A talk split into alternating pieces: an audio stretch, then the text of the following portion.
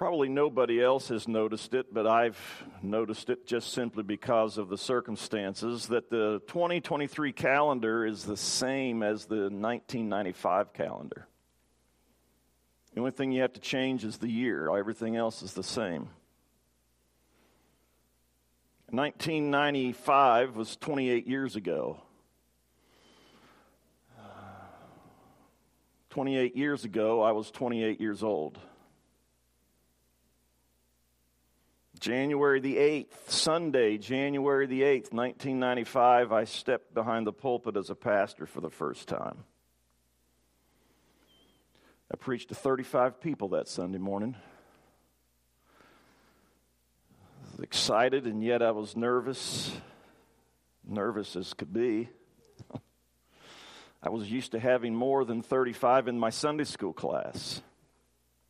But those 35 that Sunday morning or the circumstances of that Sunday morning is what made me so incredibly, uh, so incredibly nervous. The last day at the job was on Thursday of that week. We moved on Friday. And uh, what a whirlwind that weekend trying to get ready for that first Sunday. I had only preached a few times in the previous years up to that point preached in chapel at UBC a few times, just very few. Preached in uh, at the Pilgrim Holiness Church in Madison a few times.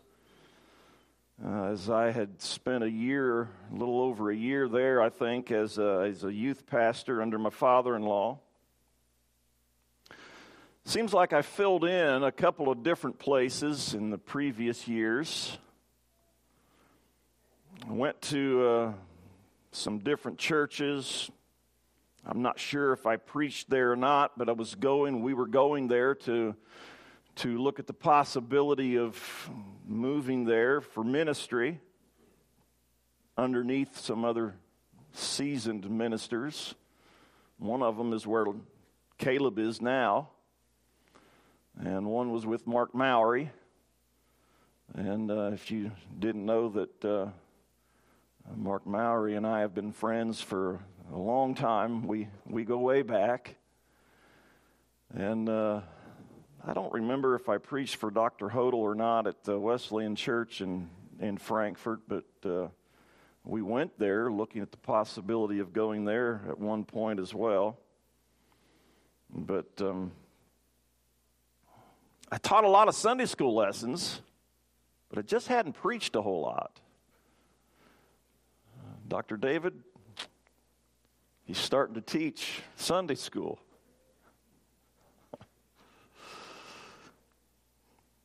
you know, you just, just never know, huh?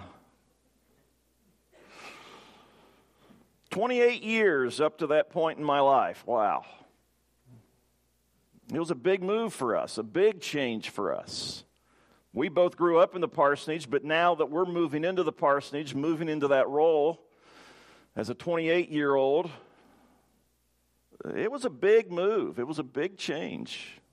There was a lot of things about that change that, uh, that were uh, nerve wracking, maybe causing us some apprehension and uh, not, not even to think really about all of those bills that we carried with us and the uh, huge reduction in income by taking going to the church.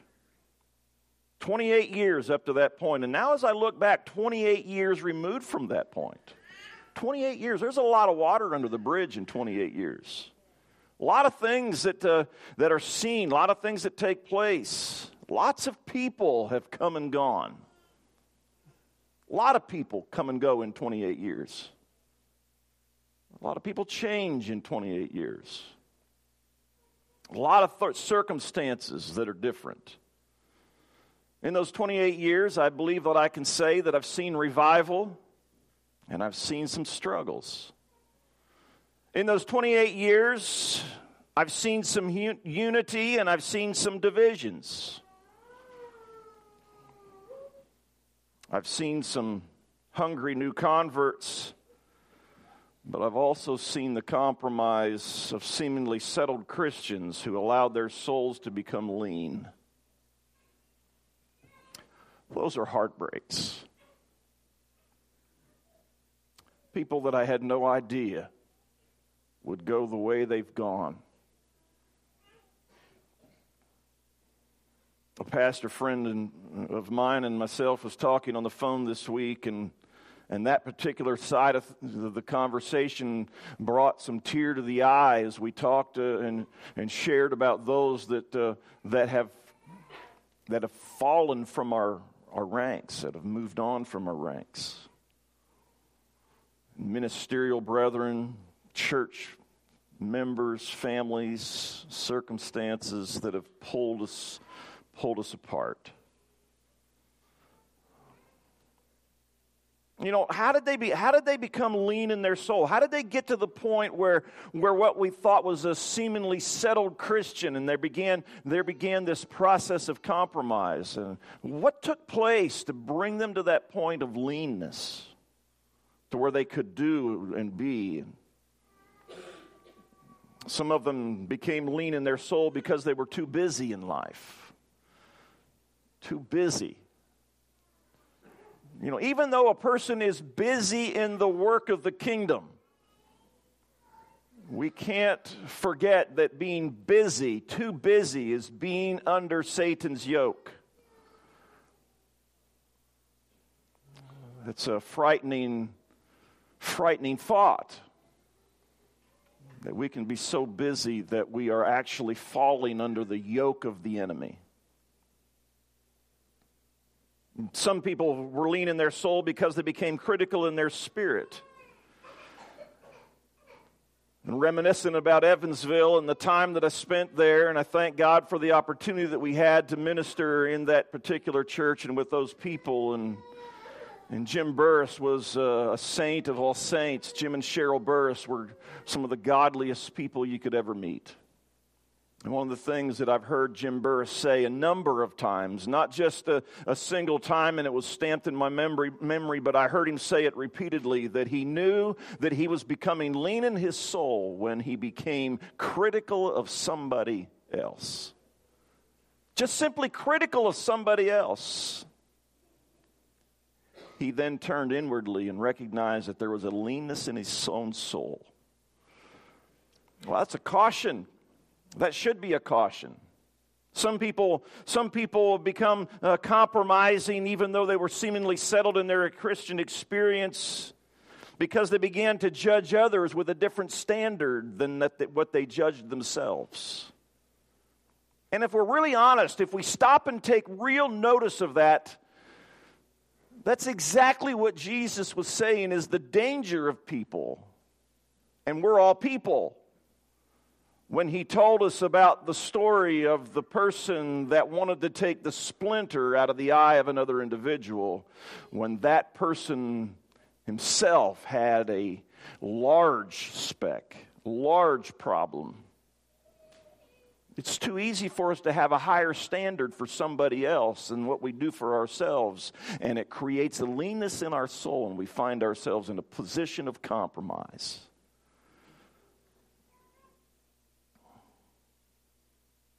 Sometimes people become lean in their soul and they become unsettled in their spiritual lives because they fear the waves. Peter in the scriptures is a very good example of that. You know, I'm glad the, the story doesn't end with him sinking, but uh, it tells us that he cried out to the Lord a simple prayer, a very simple prayer, and Jesus restored him. Jesus brought him back. And, you know, that's wonderful. It's grateful. But not everybody comes back when they fear the waves. Sometimes they fear the lions in the den. Sometimes, sometimes they fear the fire. Sometimes they fear the giants in the land.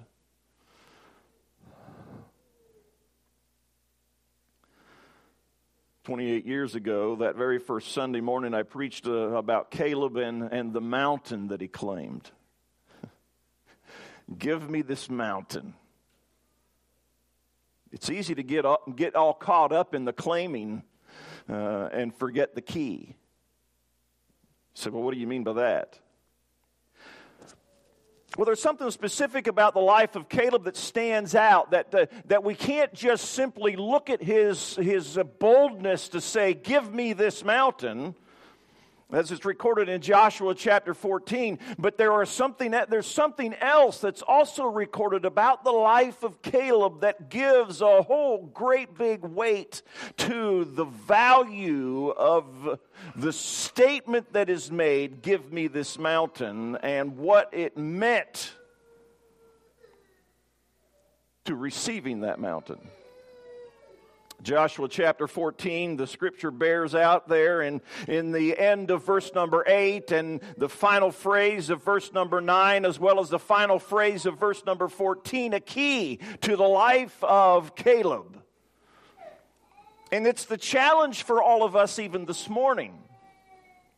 It's the challenge for all of us this morning. The same challenge before we can even begin to think that we are going to claim the mountain we're going to have to find this key to be relevant within our lives. You say, well, what is that key? If you have your Bible open, you want to look at it, you can see it.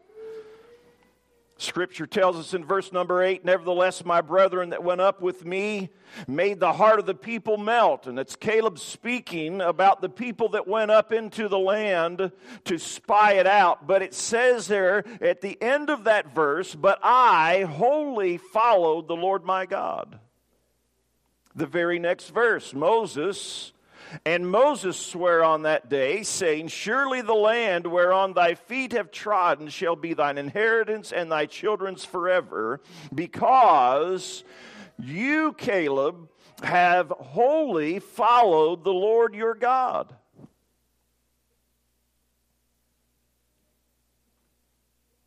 If we skip down to verse number 14, Hebron therefore became the inheritance of Caleb the son of Jephunneh the Kenizzite unto this day because that he wholly followed the Lord God of Israel. That's the key to the life of, of Caleb. That's the challenging part for you and, and me today. As the water rushes underneath the bridge of life and days go on and years unfold and the calendar begins to, to flip its pages faster and faster, the biggest thing, the most important thing in our life is that we are found faithful to the Lord God. He's faithful to us. Oh, I appreciate that song. He's faithful to us. The important thing is that we are faithful to Him. It's easy to get caught up in the reality or in the wonderful aspect, the euphoria, or even the charismatic attitude of claiming the mountain. A number of years ago, there was a, a, great move and a great wave of people that got involved uh, with this thing about uh, Jabez, the prayer of Jabez. It was a, it was a wonder. Books were written about it, and, and pamphlets were written about it, and sermons were preached about it, and Sunday school lessons were taught about it, and, and it was repeated over and over again about this prayer of Jabez and enlarge my coast. Give me a greater influence.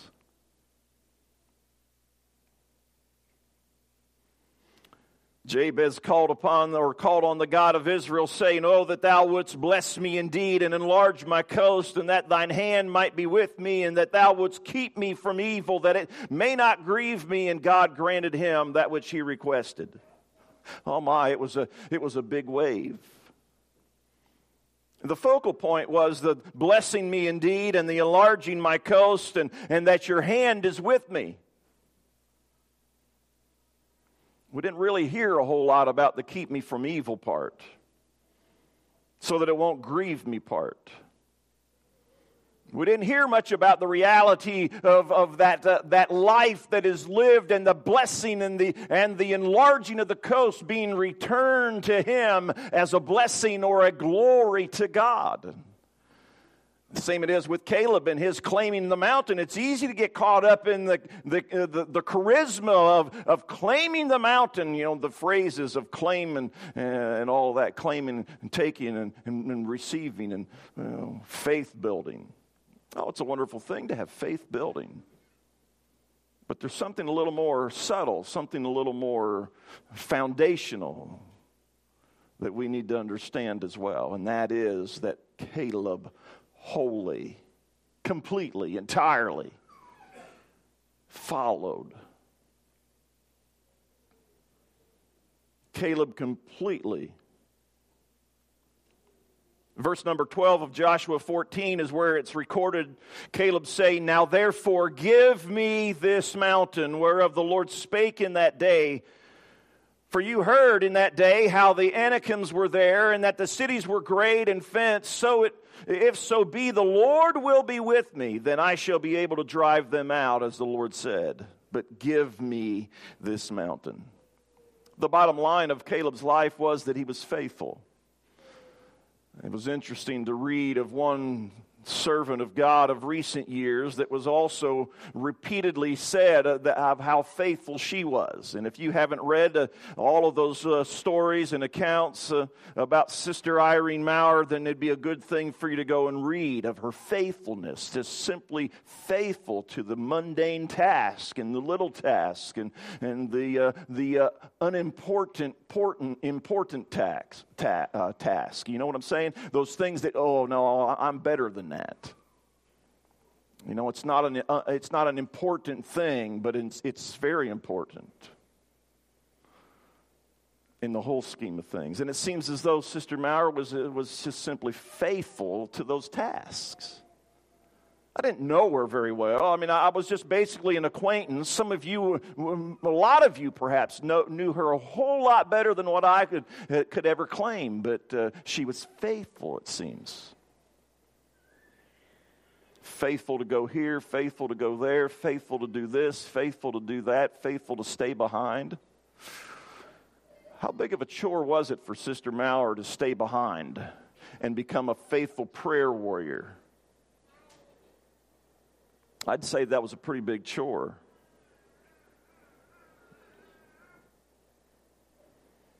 Faithful in little and in much. Faithfulness is first revealed in the little things before it's even able to be seen in the big things. Caleb of the Old Testament was very faithful. You go back to Numbers chapter 13, where the story was really beginning to unfold, in verse number 27, and they told him and said, We came unto the land whither thou sentest us, and surely it floweth with milk and honey, and this is the fruit of it, and here's the evidence of it. And, Oh, it's a beautiful land. Nevertheless, the report goes on that the people are strong that dwell in the land, and the cities are walled, and they're very great. And moreover, we saw the children of Anak there.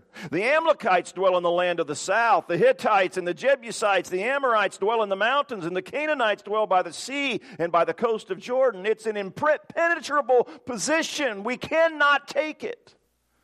That was the common report that was of his day. His colleagues, his peers. But in verse number 30, it tells us there in Numbers chapter 13, and Caleb stilled the people before Moses, and he said, You know, Caleb's 40 years old here, roughly, I think. I think that's the, the, uh, the, the understanding here. He's 40 years old. It's not old anymore. Caleb stilled the people before Moses and said, Let us go up at once and possess it, for we are well able to overcome it. Now, how could he say that? How could he say that? Well, if we go back into Joshua, it tells us there in verse number 12 if so be the Lord will be with me, then I shall be able to drive them out. And that's what, what, what uh, Caleb was counting on here in this passage in Numbers when he was facing the opposition of his peers, when he was facing the opposition of his colleagues, and ultimately facing the opposition of a million or more people that were, uh, were falling in line with the 10 spies that brought discouraging report or a negative report.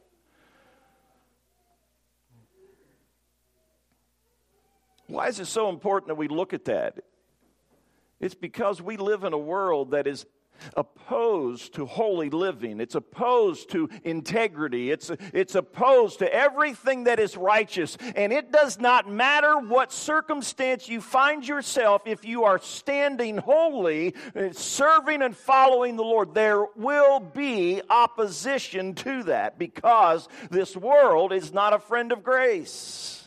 Everything that we face outside in this world is in opposition to grace and faithfulness to follow God. We have to be tenacious like Caleb. Verse number 31 there says, But the men that went up with him said, We are not able to go up against the people, for they are stronger than we.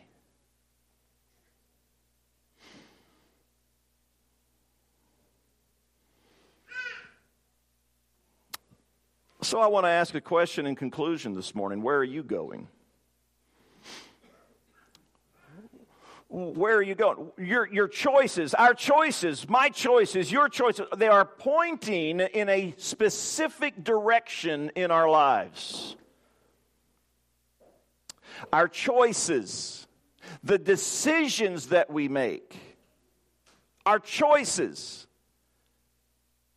I'm convinced that a lot of people don't understand that the circumstances in which they live, the reason why they're living in those circumstances, are directly related to the choices that they made yesterday, maybe, or even maybe today, this morning, or a year ago, or 10 years ago. And those choices have continued to go on and compound, and it's brought them to the circumstances in which they are living now.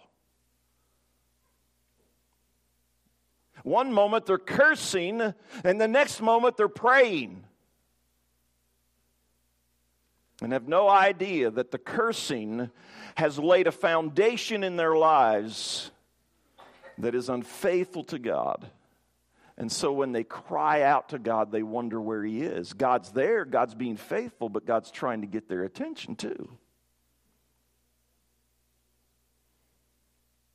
Somehow people think that you and I are just lucky because we've got all of these blessings in life and they can't see that there's also some problems. The rain falls on the just and the unjust. The storms come to the just and the unjust. There's still issues and problems. It's just that there's a difference in choices that bring a different outcome in the circumstances of life. Where are you going? The choices that you're making are pointing in a specific direction. Your habits in your daily life are revealing the faithfulness of the heart. Daily habits reveal the faithfulness of the heart. Your faithfulness to wholly, completely follow the Lord begins in the heart. And then it shows itself in the daily habits, in, in daily life through habits and choices. So I ask again, where are you going? One of the habits that I believe that we need to recognize here at the beginning of another year, as that calendar is, is, is empty before us, we're just barely into this year, and before we know it, we'll be saying the same thing again and looking at 2024. I know that's, that's not a pleasant thought, and, and I don't want to rush anything, but I know, I know that it's just getting faster and faster. And before long, uh, before long, this year slips away from us. So it's extra vital, it's extra important that we recognize the choices that we're making today are going to affect us on the 8th of January, 2024. Where are you going? Be sure to begin each day with some quiet time in seeking God's will, in seeking God's face.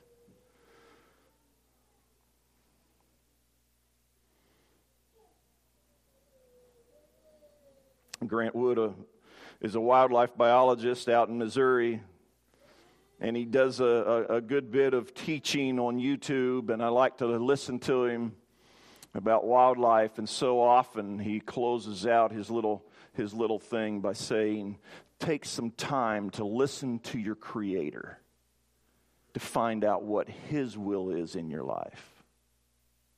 I like that because it's important. And it's extra important for you and I that profess to be Christian as well that we begin the day by, by quietly seeking Him for that day rather than pushing it off. I know that some people say, well, I, I do better at night. Well, there must be some kind of at least a measure of focus in the first of the morning to focus our attention on seeking Him seeking His will, seeking His word, seeking His guidance, not just a passing glance, but an intentional focus and an intentional fervor to know Him, to hear Him, to obey Him. It's then and only then that you and I can claim victory for God's glory. Not for selfish gain not just simply so that I'm receiving God's blessing or that God is enlarging my coast or, that, your, that God's hand is with me and, and I can brag about God's hand. No, no, no, that's not the point at all. The whole point should be and is for the Christian for the glory of God. So that everything that I do, everything that you do, even if it's as mundane as eating and drinking at mealtime or, well, thank God for the blessing of being able to between meals.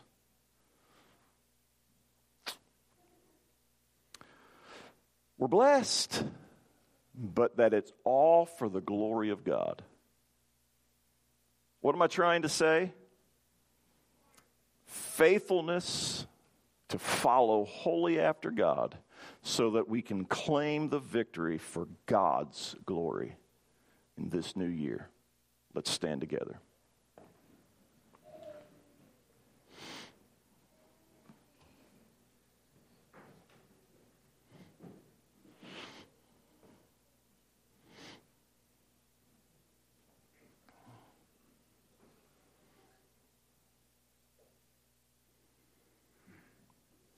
Don't think that you're, uh, that you're exempt from the possibility of falling. Don't stand in your own strength and believe that you can get by. It's a daily commitment of following Him, being faithful to Him.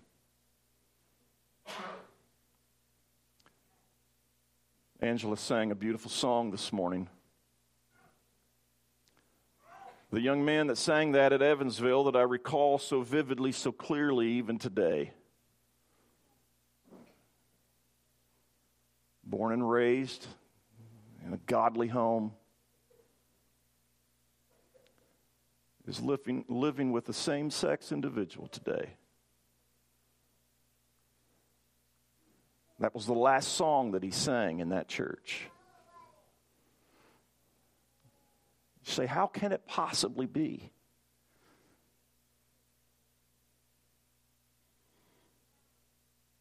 It's because we failed to follow wholly. The saddest part of that is that there's so many other people that have gone down similar paths and have departed from the faith. Let's Let's not let it happen among us. Let's be true and faithful to Him. I know the storm rages. I know the waves hit hard. The lions roar loudly, the fire gets hot.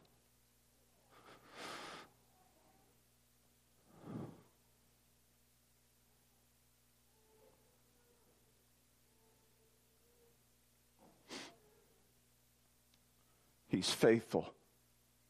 Let's be faithful to Him. Let's be faithful to Him. Praise God. Jonathan, would you dismiss us in prayer?